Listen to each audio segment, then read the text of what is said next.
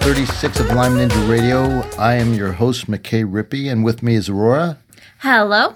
And this week we're continuing our best of series, and we're rebroadcasting an interview with Dr. Alan MacDonald. And if you haven't heard this interview, you're really going to want to listen f- to it. And if you have heard it, you might want to listen to it again. There's so much incredibly great stuff Dr. MacDonald is a wealth of information about Lyme disease and particularly its connection with Alzheimer's. So, without further ado, without further ado, here's Dr. MacDonald.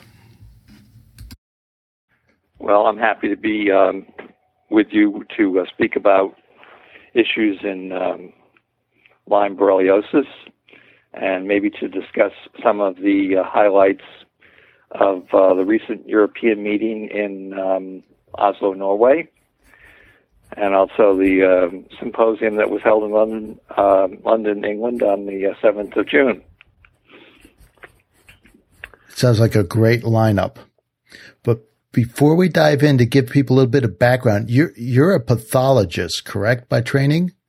Yes, I'm a pathologist. Um, so pathology is a specialty that is uh, hospital based, and uh, we work with all of the specialties. And our role is to make um, uh, diagnoses and to assist the specialists in um, evaluating their patients using laboratory methods.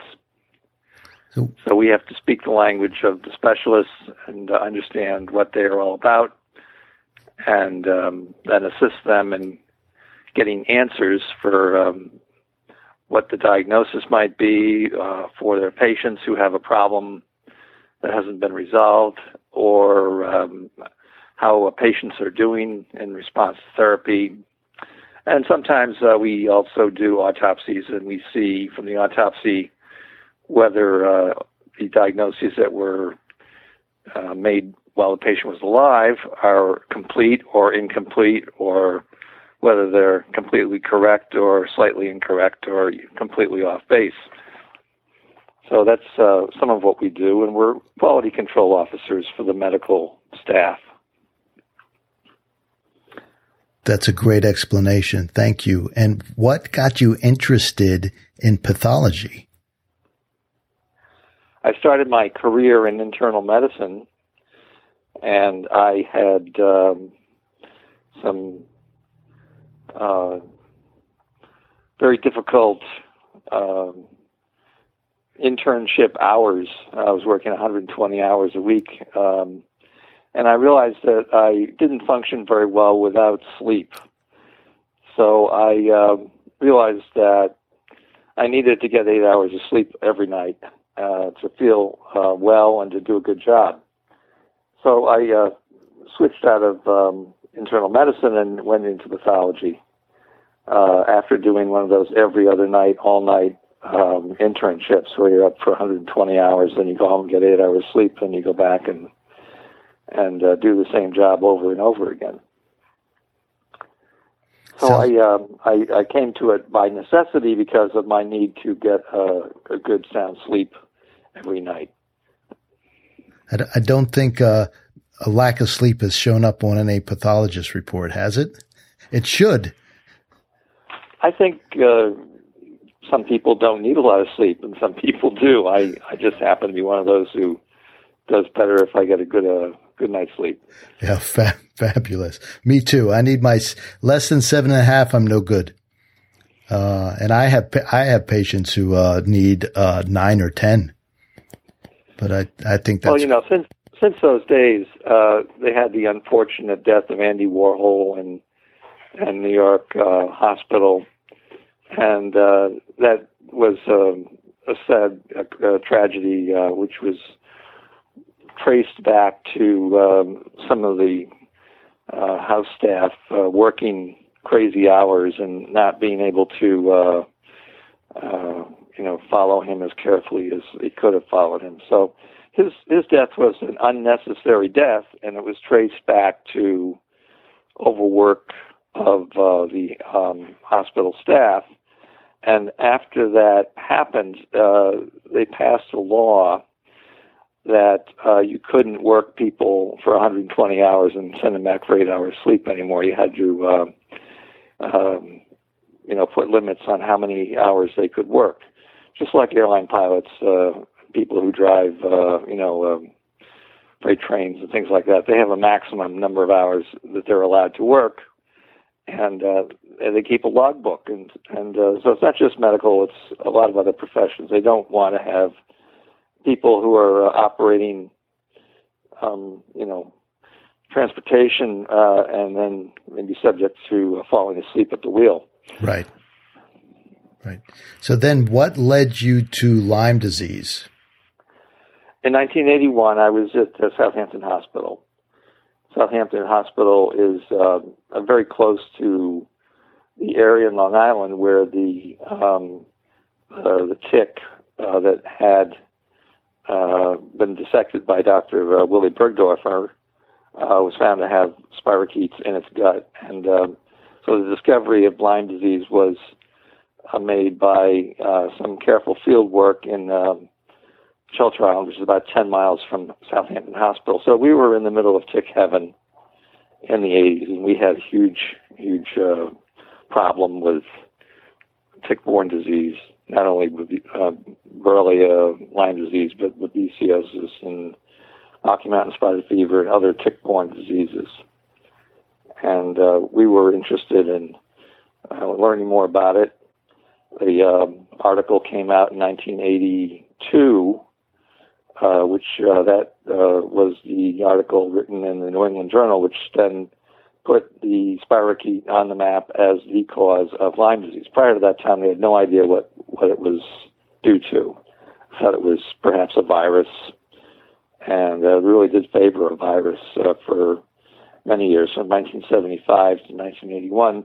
The folks at Yale really believed that a virus was the cause of uh, the problem in uh, Lyme, Connecticut, uh, with the arthritis and the other things that the children were experiencing. So uh, this was a dramatic shift because um, uh, with the identification of a, a spirochete uh, bacteria, uh, then uh, the, the, mandate was to treat uh, bacterial infection with antibiotics. Up until that time, they'd been giving patients um, who needed treatment steroids. And steroids are the worst thing you can do if you have a bacterial infection. that's exactly the opposite of what you should do if you have a bacterial infection. You need to have proper antibiotics for the bacteria. And can you explain to people why that is? Well, steroids knock down your immune system so that uh, you don't get uh, full immune response. And uh, it interferes with the synthesis of antibodies, interferes with white cell uh, activities, which are part of the immune response. Uh, so once the bug gets into your body, your body would, uh, if there are no uh, extra steroids uh, being given, would would uh, either produce antibodies and try to deal with the infection with antibodies, or it would produce a lot of white cells, and the white cells would, would try to kill the bacteria directly by the activity of the white cells. So the two parts of the immune system are the white cell arm, the cellular arm, and the humoral arm, or the antibody arm. And those two things work together to try to keep infections from getting out of hand. Uh, antibiotics uh, help uh, shorten all uh, um, infections by stopping the bacteria from being able to reproduce. So you either have cell wall interfering um, antibiotics, those are cell wall active drugs like penicillin, or you have uh, antibiotics that interfere with the synthesis of proteins, and those are ribosomal antibiotics like tetracycline, doxycycline, and then there's some other uh, families of uh, antibiotics, uh, DNA gyrase inhibitors, and other ones that are uh, newer. But in general, antibiotics uh, work by stopping the bug from making more of itself. So uh, it prevents it from Uh, growing uncontrolled and uh, you know uh, producing a more serious medical problem than if you you know, didn't get antibiotics. And if you, especially if you got steroids, the bugs would have a real uh, head start, and uh, it might actually make a mild disease, a very severe and life-threatening disease. So, was there pushback from Yale and the researchers there when you announced, or your your colleagues announced I, that I it was bacteria? I I didn't I didn't uh, actually hear anything. Uh, I know that there was uh, some um, grumbling about it because uh, uh, Yale wanted to uh, continue to control Lyme disease since they had given it a name and then they've written a series of papers, and all the papers were written were were good papers. They were clinical uh, descriptions of the the knee joint problem or the uh, meningitis problem, and the heart uh, slowing uh, heart block problem, or um, uh, the facial nerve uh, Bell's palsy, the facial droop.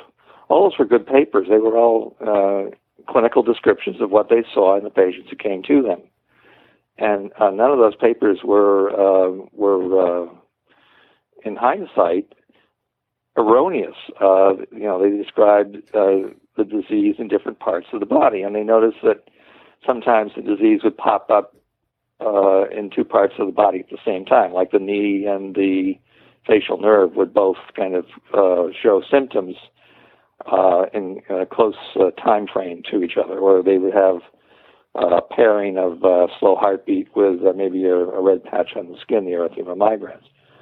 Um, but uh, the credit for the discovery of the actual cause uh, goes to uh, Rocky Mountain Lab and Dr. Burgdorfer, who is the person for whom the uh, spirochete is named. Borrelia burgdorferi is um, named in his honor. So he uh, gets the credit for the discovery of the cause and for changing the course of medicine from giving steroids to giving antibiotics. Major, major contribution and major change. It's like a 180 degree turnaround in uh, the way Lyme disease was uh, was uh, treated. He saved a lot of suffering. Yes, uh, I think that he uh, made it possible for other discoveries to be made. Uh, but uh, one of the uh, one of the things that happened as a result of identifying the bug as a bacterium, spirochete, was that they uh, then developed blood testing, where the spirochetes were put on glass slides, and and the blood from the patient was layered over the slides, and they would look for the uh, antibodies. That's the humoral, the uh, antibody side of the immune system. They would look for antibodies in the blood to see if they were at a high level uh, in patients who might have Lyme disease. And then if the level was high enough in the blood testing, then they would say, well, yes, the blood test in the lab confirms the suspicion that the patient is suffering from Lyme disease and not from something else like uh, you know a, viral infection.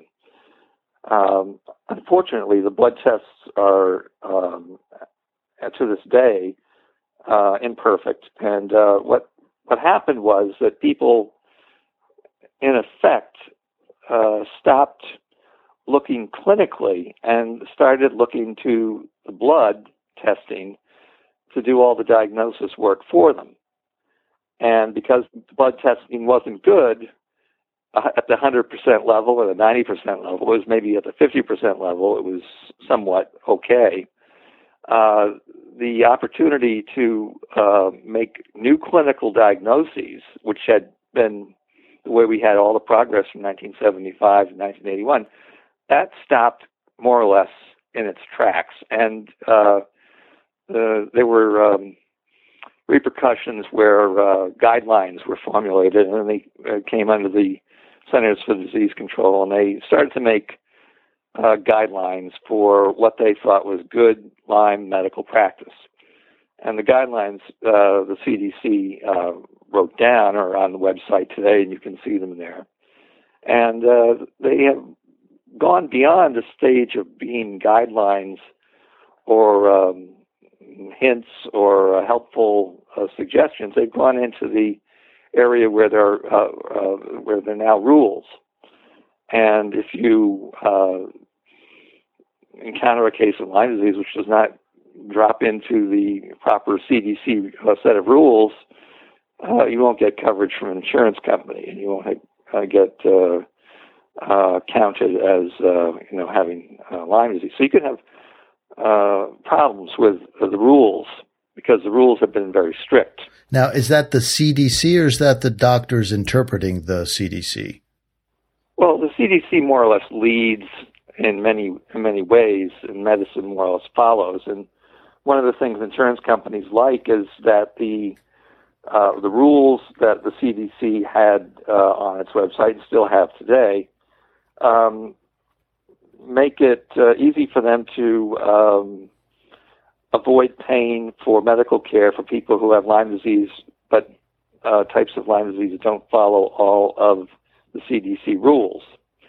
And one of the biggest bugaboos is that um, you can have uh, a mild case and have uh, uh, short term illness where it's uh, taken care of with a short a course of antibiotics, or you can have a stubborn case. Uh, and the stubborn case then doesn't respond to short term antibiotics, it requires some other therapies. And that uh, may go on to chronic, uh, a chronic illness. And there's a great dis- dispute about uh, whether chronic illnesses and Lyme disease are believable or medically justifiable. And the CDC takes the position that they are not. Um, they also take the position that, uh, for all intents and purposes, uh, Lyme disease doesn't exist south of the Mason-Dixon line. That it's a condition that happens along the New England, uh, uh New York, um, Minnesota, Wisconsin, northern states, and uh, doesn't happen in Missouri, for instance, or doesn't happen in Texas, Florida, uh, Florida. Yeah, so. There, there, there are states now where, uh, because of the CDC rules, uh, you're not allowed to make a diagnosis of Lyme disease, even if somebody has lived part of their life in, let's say, New York and got Lyme disease in New York and then retired to Florida and then popped up with the disease, they'd have a great deal of trouble uh, getting that uh, taken care of because of the CDC rules, which says that there is no uh, disease in Florida. It is uh, justifiably called uh, Lyme disease. That's ridiculous. Well, uh, I didn't say that. You said that. But, uh, I understand know, people, that. people people do move uh, in this country every six years. Yeah. Uh, the moving companies are very happy about that. People relocate for jobs, they relocate for education, they relocate for retirement. So they don't uh, spend their entire life uh, in the uh, area where they were, you know, children are growing up, or you know, that they can do military service in uh, overseas areas where Lyme disease has, uh, uh, you know, lots of activity, like in Germany and uh, in the army, the uh, all the military bases are near the Black Forest in Germany, where there's lots of ticks and lots of Lyme disease.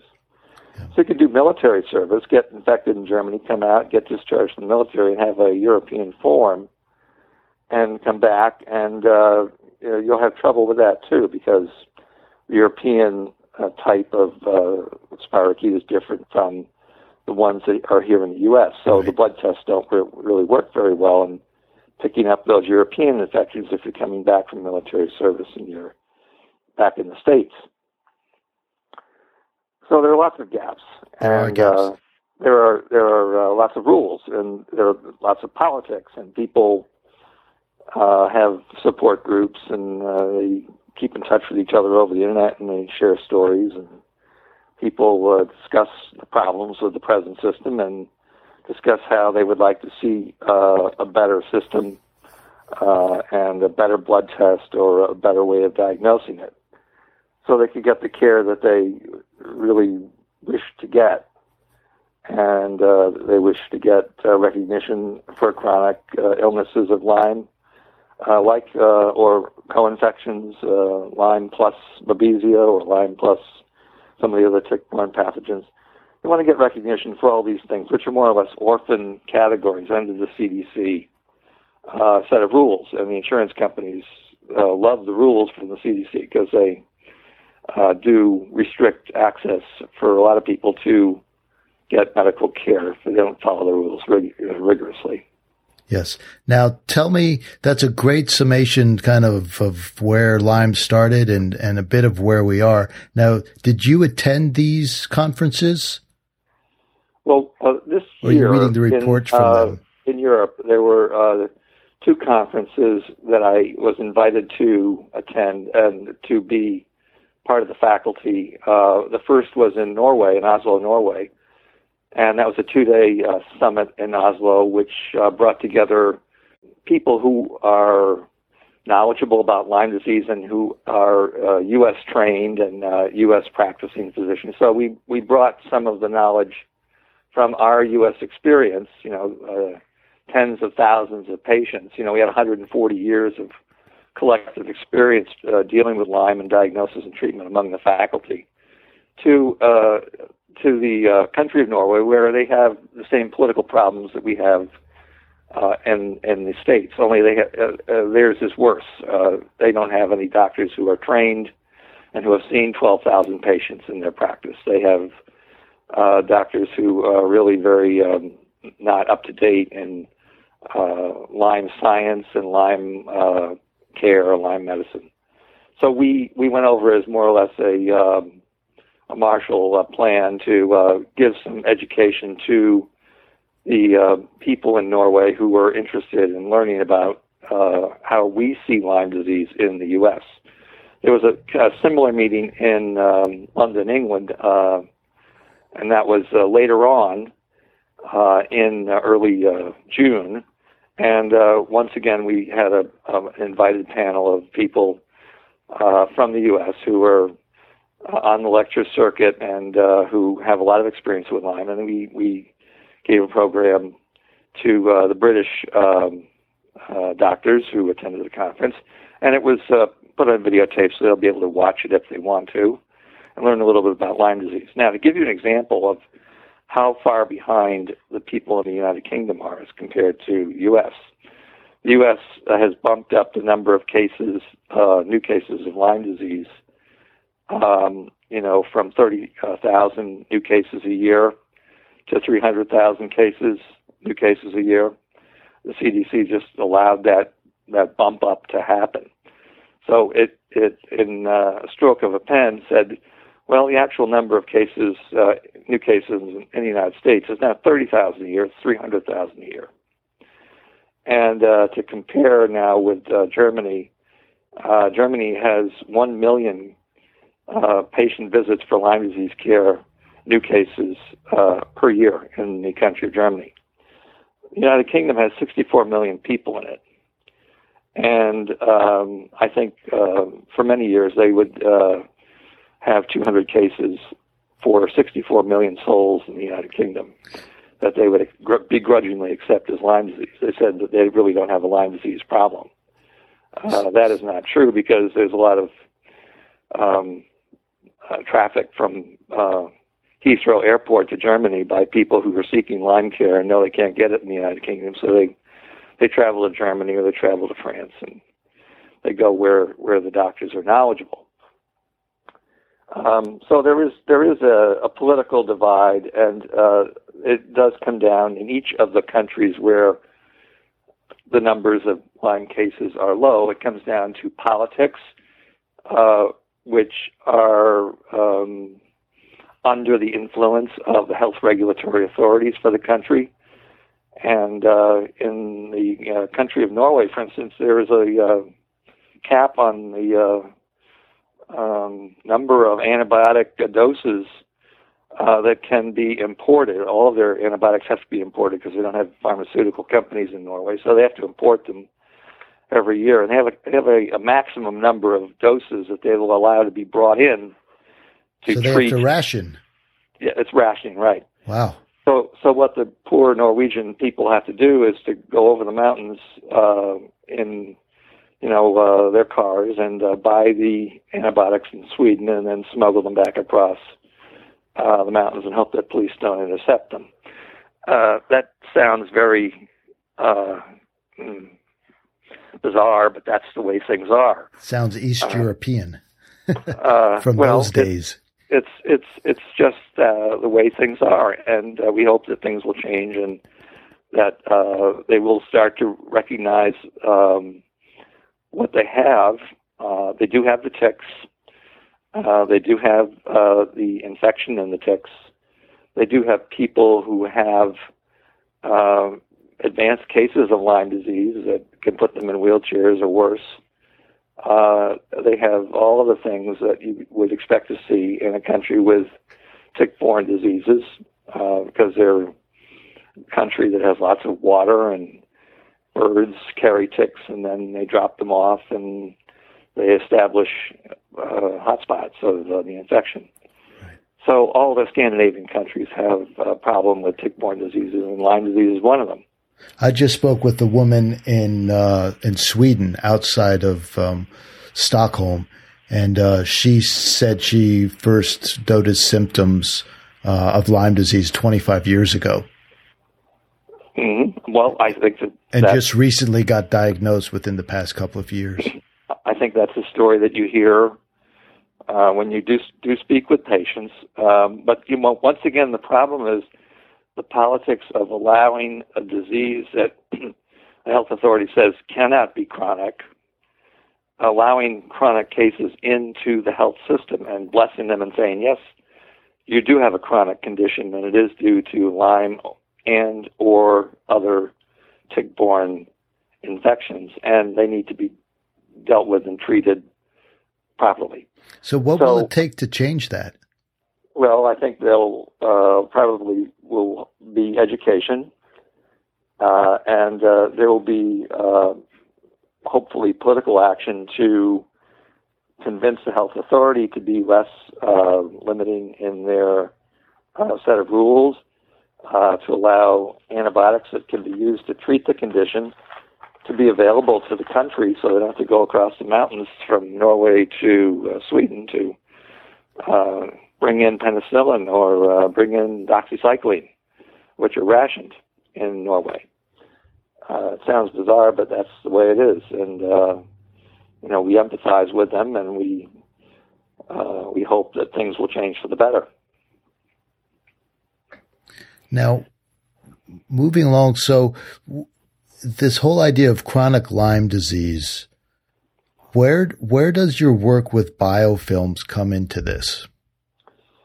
All right. Well, Dr. Eva Sapi and I have worked together on uh, the idea that Borrelia spirochetes could exist in a biofilm form.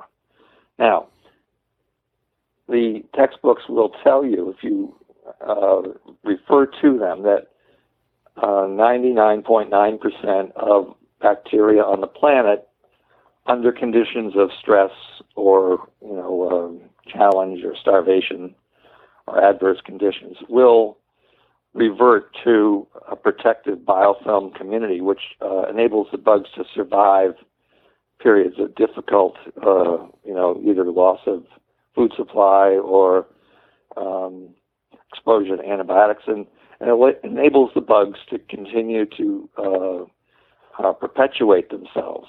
And biofilms are really just communities of microbes. They don't have to be pure; they can be mixtures of bacteria, and they are surrounded by a, um, a matrix, which is sort of like a glue substance that holds them together. And then they are uh, nu- uh, nourished by um, water channels that uh, allow uh, nutrients to come in and then waste materials to flow out like through through a sewer system. And these biofilms then are the way that the bugs survive. Dr. Sapi and I did a lot of work, work with, with some of her expert uh, research colleagues at the University of New Haven, and it took us six years to get the biofilm of Borrelia paper published because uh, biofilms are, by definition, only associated with chronic and you know what we have. Uh, we have a problem with chronic, don't we? And Lyme is chronic Absolutely. patient. Yes. So if you allow biofilms to be published, then you're opening the door to allow chronic to become credible. And uh, you wouldn't believe the amount of uh, opposition that uh, was thrown in our way to try to prevent the biofilm paper from being published. And uh, you know, biofilms are first and foremost um, microbes' way of um, coping and staying in the body and being chronic. Yes. Uh, so when we got the biofilm paper published, uh, we had a major hurdle, which we uh, then established a new, um, what would you say? It's like Normandy, uh, you know, uh, charging up the cliffs of Normandy. We had a new beachhead, and we uh, got past the machine guns, and we established that Borrelia um, Lyme does form biofilms, and that not only in the test tube but also in the human body, and that uh, this is one of the reasons why uh, chronic is a problem for some people with Lyme disease because they have gone on to a biofilm stage of the infection. So that's the quick history of biofilms. So, uh, good. Let me let me ask you a question about the the publishing. So, uh, it seems sometimes like publishing is the blood sport of uh, science. And what? So when you say there were impediments to you publishing, what what happened? Were you just rejected over and over again? Yeah, so I think that you have to realize that, uh, as in insurance uh, related health payments, uh, there is a um, power elite uh, in the publishing arena. And uh, if you are not aware of uh, the publishing uh, rules uh, or the uh, prohibitions, uh, what you're, things you're not allowed to publish, uh, then you'll be frustrated and you won't get your work uh, into a, uh, a good journal, uh, or you'll never get it published because it's politically incorrect.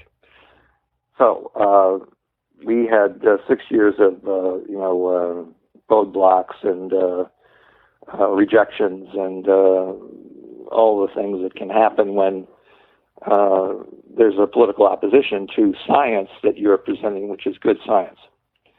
And we did very good science. There's no question that the science was solid.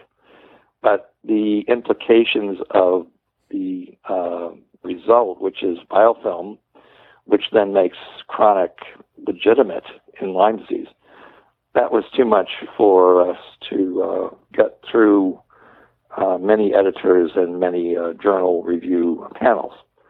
So we finally published in a journal called uh, PLOS One, which is a very respected academic journal, and it was reviewed uh, by people in Europe, but uh, we couldn't really get it published in many of the medical or scientific journals that are based in the United States because of the opposition uh, by the publishing uh, power elite.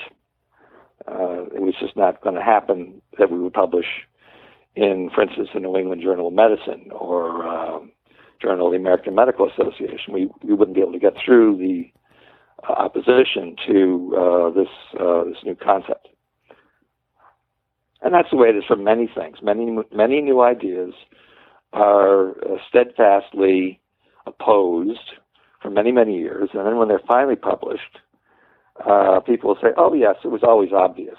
That uh, you know that's true. You know, of course. I mean, it's like uh, that, that that's child's play, and that happened with uh, the Helicobacter story uh, with the ulcers and the stomach troubles. Right.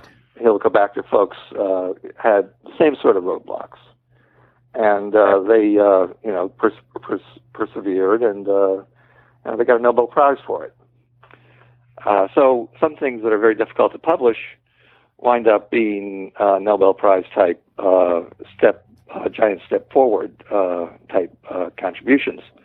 And the, the basic um, situation in medicine and science is that people are basically conservative and they're reluctant to embrace dramatic ideas that make you go 180 degrees in the direction opposite from the direction that you've been trained to follow.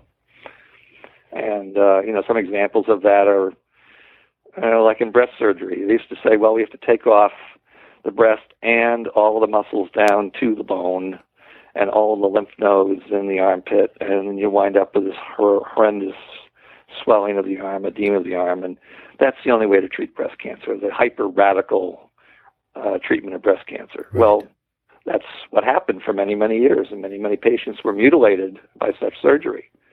And that came from centers such as Johns Hopkins. That, that was the teaching. And over the years, we've learned that you don't have to mutilate the patient, uh, that you can treat the patient conservatively, and they're removing less and less breast tissue, not disfiguring the patient, and uh, patients are doing very well, thank you very much, with a lot less uh, surgery. But in order to get that done with publications, there was a pick and shovel, you know, pitched battle, uh, you know, to oppose what was written in the textbook and what, what had been there for for uh, decades and generations, and, and come up with a new idea. Uh, but that's the way things work in in science and in medicine. Sometimes, sometimes ideas that are uh, radical uh, revisions of what we think is the truth uh, are hard to get, uh, you know, uh, embraced and uh, you know accepted. Thank that's you. That's, condition. that's really well said. Dr. MacDonald, thank you so much for your time. And as a way of wrapping up, is there anything that uh, didn't give you a chance to get into that you'd like to that you'd like to talk about? All right. Well, I'll just give you a quick little um, update in my research. I've been doing Alzheimer research for uh, 30 years, and um, my research has taken me uh, along the, the, pathway that uh, syphilis uh, and dementia related to syphilis uh, took. And so I used all of that to help do experiments to see if Borrelia could do damage to the brain, which would produce dementia. And I proved in 1985, 86, 87, 88, 89 that that, that, was possible. And I published those papers. And I continue to do my work, and I'm using you know DNA probes now to look at the Alzheimer brain. I'm finding the DNA of the Borrelia spirochete in Alzheimer brain tissue in the areas where the disease is present in the brain, Alzheimer plaques. And I've uh, uh, recently discussed uh, an elaboration and a refinement of that theory, and, and it, it, says that that the uh, Alzheimer plaques, which are round areas of damage in the brain, are actually biofilms of Borrelia. No kidding. They're colonies of communities of infection in the Alzheimer brain. And you know what response I'm going to get with that. Uh, but I, yeah, I if, can predict. But if people opt to try antibiotics and they get a favorable result, then there won't be too much discussion. Because right now there is nothing to do for Alzheimer's disease except wait until the patient passes away. Right. So if we can take some of it and make it an infectious disease and a biofilm disease, which is what I think it is in some cases, uh, it will uh, change the entire face of uh, Alzheimer medicine. It sure will. And, uh, millions of people, that's M, millions with an M in this country, and worldwide, billions with a B, uh, stand to gain a therapy that could make them whole again and stop what's going to kill our healthcare system with uh, the costs of Alzheimer care. Absolutely. And not not to say anything about the uh, emotional and the terrible, tragic uh, personal lives being destroyed. So that, in a nutshell, is where I am and where we're headed with my research, and we'll see if uh, ten years from now I can get that published so it leaves me with two questions with that. So the the first is uh, on the tissue where you've analyzed that. Is that from cadavers or is that some? Yeah, you always do research uh, in Alzheimer's disease on donated brains from brain banks, and I get my uh, tissues from the Harvard University Brain Bank.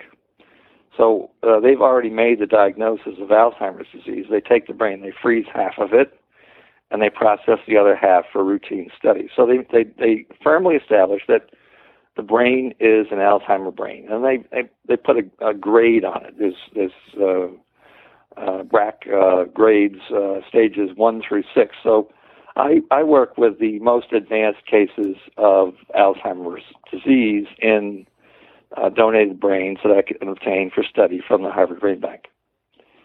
And I've grown the uh, Borrelia from uh, thawed, frozen Alzheimer brain tissue. Uh, and I've done that um, in many, many cases now. And I've also used um, uh, PCR, which is the DNA amplification, to prove that the Borrelia DNA is in the brain. And I've gotten DNA sequencing to prove that the isolated amplified DNA is actually by DNA sequencing, which is a fingerprinting way of looking at the DNA, Borrelia DNA, and not human DNA. Right. So I've dotted all the I's, crossed the T's, and uh, presented my papers. And um, I'm waiting for uh, somebody to take up the baton and say, all right, there's nothing we can offer you uh, in terms of medicines except maybe we could try some antibiotics and see if we can make you stop your decline or even reverse the disease so that you are able to do mentally things that you could not do before you started antibiotic therapy. That was done with the syphilis dementia, and that was done with penicillin. And so all of the people who had syphilis dementia after World War II were treated with penicillin, and syphilis dementia vanished from the face of the earth. And uh, so it could be done with syphilis. I'm sure it could be done with a certain case, certain number of cases of Alzheimer's disease. All the people who were career syphilis uh, medical doctors had to find another uh, line of work because penicillin made their specialty obsolete. I think they got into heart disease. well, they did that, or maybe dermatology. You can make a nice living as a dermatologist. that's true. so that's it. Uh, yeah, that's a capsule, but uh, syphilis is the model. Uh, dementia and syphilis, that's real. It's gone now because of penicillin treatment.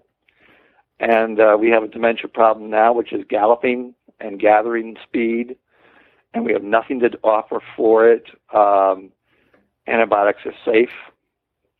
Uh, they're relatively cheap. Right. Uh, less expensive than Aricept and uh, uh, Namenda and all the other uh, Alzheimer pills that slow you down a little bit, but uh, you die just at the end anyway. So, with the antibiotics, is is there any specific uh, class that's needed to get past the blood-brain barrier? Yes, if you give enough antibiotics uh, in a high enough dose by vein, uh, you can get over uh, and past the blood-brain barrier. Okay, so it's a matter of saturation.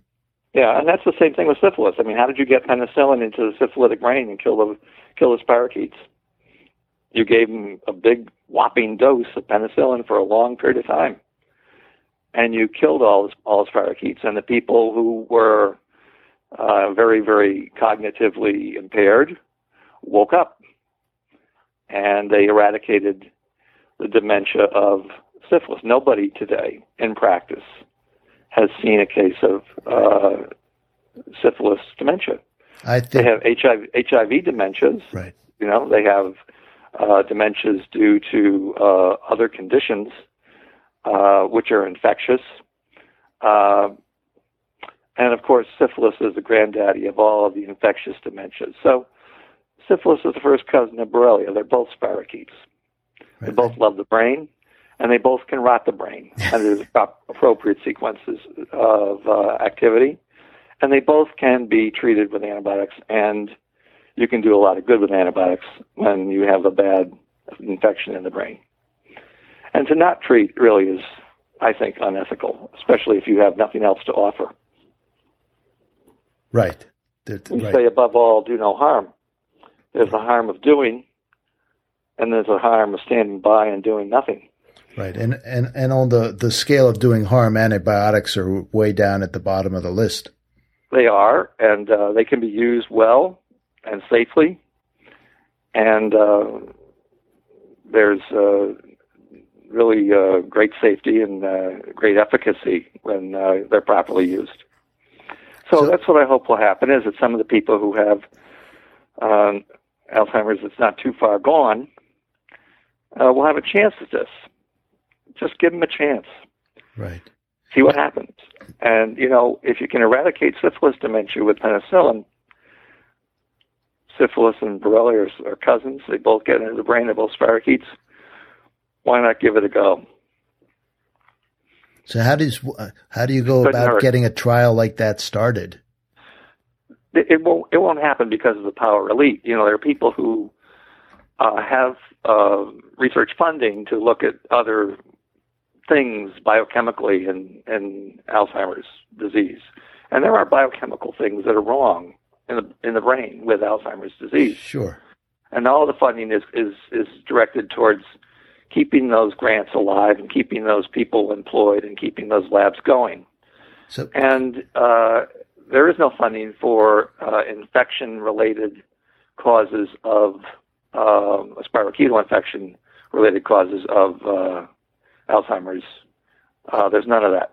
couldn't a drug company go after an off-label use of one of their antibiotics and find a whole new market for it? It's not even off-label. I mean, it, it's not even at, at that level of difficulty. It's it's a spirochete which responds to the antibiotics, and uh, it's it's it's not uh, hazardous. It's not off-label. We we give it all the time for mild cases of Lyme disease. We give it for other conditions, uh, pneumonias and things. So it's an infection, and you treat infection with antibiotics. Very simple. It's uh, you know, I mean, I I used to have a higher IQ. I think my IQ now is around 80, but even with an IQ of 80, I could tell you that antibiotics couldn't hurt, and they might help a lot. Yeah. Yeah. And I encourage people to think about it and maybe to, rather than spend uh, all of the life savings uh, on uh, nursing home care, uh, Go to Mexico and get some IV antibiotics, huh? well, or uh, talk to their doctor and, and have a reasoned uh, discussion about it and see whether they want to test the spinal fluid and see if they can find evidence of the infection in the spinal fluid. Nobody does that in Alzheimer's disease. No. No. Spinal fluid is an orphan body uh, liquid that is not uh, really examined in Alzheimer's disease. If I can grow living spirochetes from frozen, dead, autopsy Alzheimer brain and do it time and time again, and my colleague Dr. Miklossy in Europe does it too, and we don't know each other, we're coming up with the same result. And that's called validation. You know, one scientist does the work, and then another scientist who you're not cozy with or friends with in some other part of the world, like Switzerland, does similar work and comes up with the same conclusions. That's called validation. That means that the science is good. Two people working independently in different parts of the world don't know each other, come up with the identical science results and conclusions. So it's been validated. It's not just uh, hearsay. There's a lot to recommend it. It, I'm I'm convinced. I have. Well, I have think no you know power. it couldn't it couldn't hurt, and I think it could help, and I think that that's what I want to see happen for at least some people who are ready to step up and say, uh, "I know what the uh, pathway is if I do nothing, or if I take um, Aricept. I know what the pathway is, uh, Right. you know, and uh, uh, it might be around uh, for ten years, like Ronald Reagan." but the last eight years he was in a vegetative state. I don't want to be in a vegetative state. I want to be able to wake up. I want to stay alert. I want to be able to uh, see my grandchildren, uh, dance at my children's wedding, that kind of stuff. I mean, all of that is is what medicine is intended to do. And we're just talking about antibiotics, not dangerous dangerous drugs. Not not irra- irradiating. What was there's a study No, for a while no. done out of uh, Hopkins on prisoners Yeah, where no. they irradiated sinuses for sinus Yeah. infections. Right. Well, there's lots of medical experimentation over the years that have been done in many countries, but Yeah. this is not experimental. This is um, pretty much routine stuff. Any general practitioner who has a mind uh, to uh, partner with a patient who has Alzheimer's disease and try it out. Any general practitioner could do this and see if there's a result. It's that easy. Everybody has a prescription pad. And if the patient and the family and the general practitioner want to partner and go ahead and try it, I say go ahead because it worked in syphilis and we don't have syphilis dementia anymore. Period. It's gone. And that's because of penicillin. Well said. You make a compelling you make a compelling argument. Well, it's not an argument. It's it's an appeal to humanity, uh, and it's an appeal to do something for a condition for which now we can do nothing. Yeah. So it's we're supposed to be here to try to help people. And I have no profit motive. I don't write prescriptions. I don't see patients. I just do research. I'm giving this away for free. I have no profit motive. I have no stock in drug companies. Uh, you know, it's free. Everything I've done in 30 years is free. Yeah. Well, they killed have, they killed John I, the Baptist, I believe. Well, I don't know about that, but uh, I think I have seen the head on the plate. But uh, if you want to look uh, as, on the internet, you'll find um, lectures that I've done on YouTube. Goes into more of this in detail. They're free. Mm-hmm. Just dial MacDonald and Lyme into the YouTube uh, search box, and you'll see and you can listen to what I have to say about some of these things and and uh, see what my point of view is, and then talk to your doctor about it. Great. Well, I'll be sure to include some of those links in the show notes section, uh, so yeah. people will be able to get to them very easily. Okay. Well, thank you. Thank you for the invitation to be with you. You're very welcome. It's been a pleasure delicious. to talk with you. Pleasure is mine. Thank you. All right. Good night. Good night. So, the cool thing about Dr. MacDonald's research uh, is that he's been able to definitive, definitively prove the a link between. Well, let's let's stop there for a second because it may not be definitive, but he's beginning to make that link and has some very interesting uh, research that's being done. I think we're very, as, as a population, we like to really hold researchers in high regard and science in high regard, and we're very quick to say, oh, well, one study's been done and therefore it's definitive. So, no, it's not definitive, but it sure is very interesting, isn't it?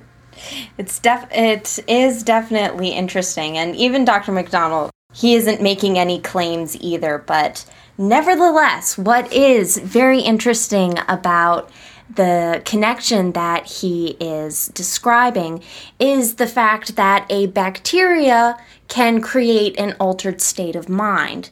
Now, sometimes we can hear sometimes we hear about some of the some weirder bacteria. What what I have in mind is the crazy cat lady syndrome. Yes, toxoplasmosis. Yes, that one. That is that survives only in cats' intestines and can create an altered can create an altered state of mind.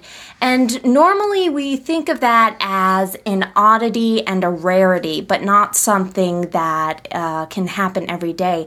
And I think what his research shows is that even more well known bacterium, such as Lyme borreliosis, can in fact alter your mental state um, in ways that haven't been uh, paid attention to, in ways that haven't been researched before. Absolutely, and it's a huge problem for there in the Lyme community, and more and more. I don't know more research needs to be done, but we need to pay more attention to it for sure. All right, that was a very interesting interview. Aurora, thank you for commenting. Thanks for joining us. If you want to leave feedback, and we beg you, please do leave feedback, the best way is to send us an email. And or the email address is? You can reach us at feedback at lymeninjaradio.com. You can also leave comments on our website, and the website address is? The website address is lymeninjaradio.com. And we're still waiting for our first iTunes feedback uh, rating. So please go to iTunes if you like this. Say something nice about us. If you hate us, don't say that on iTunes. Send it to us in an email. Is that a deal? Sounds like a deal. All right, everybody. Thanks. We'll talk to you soon.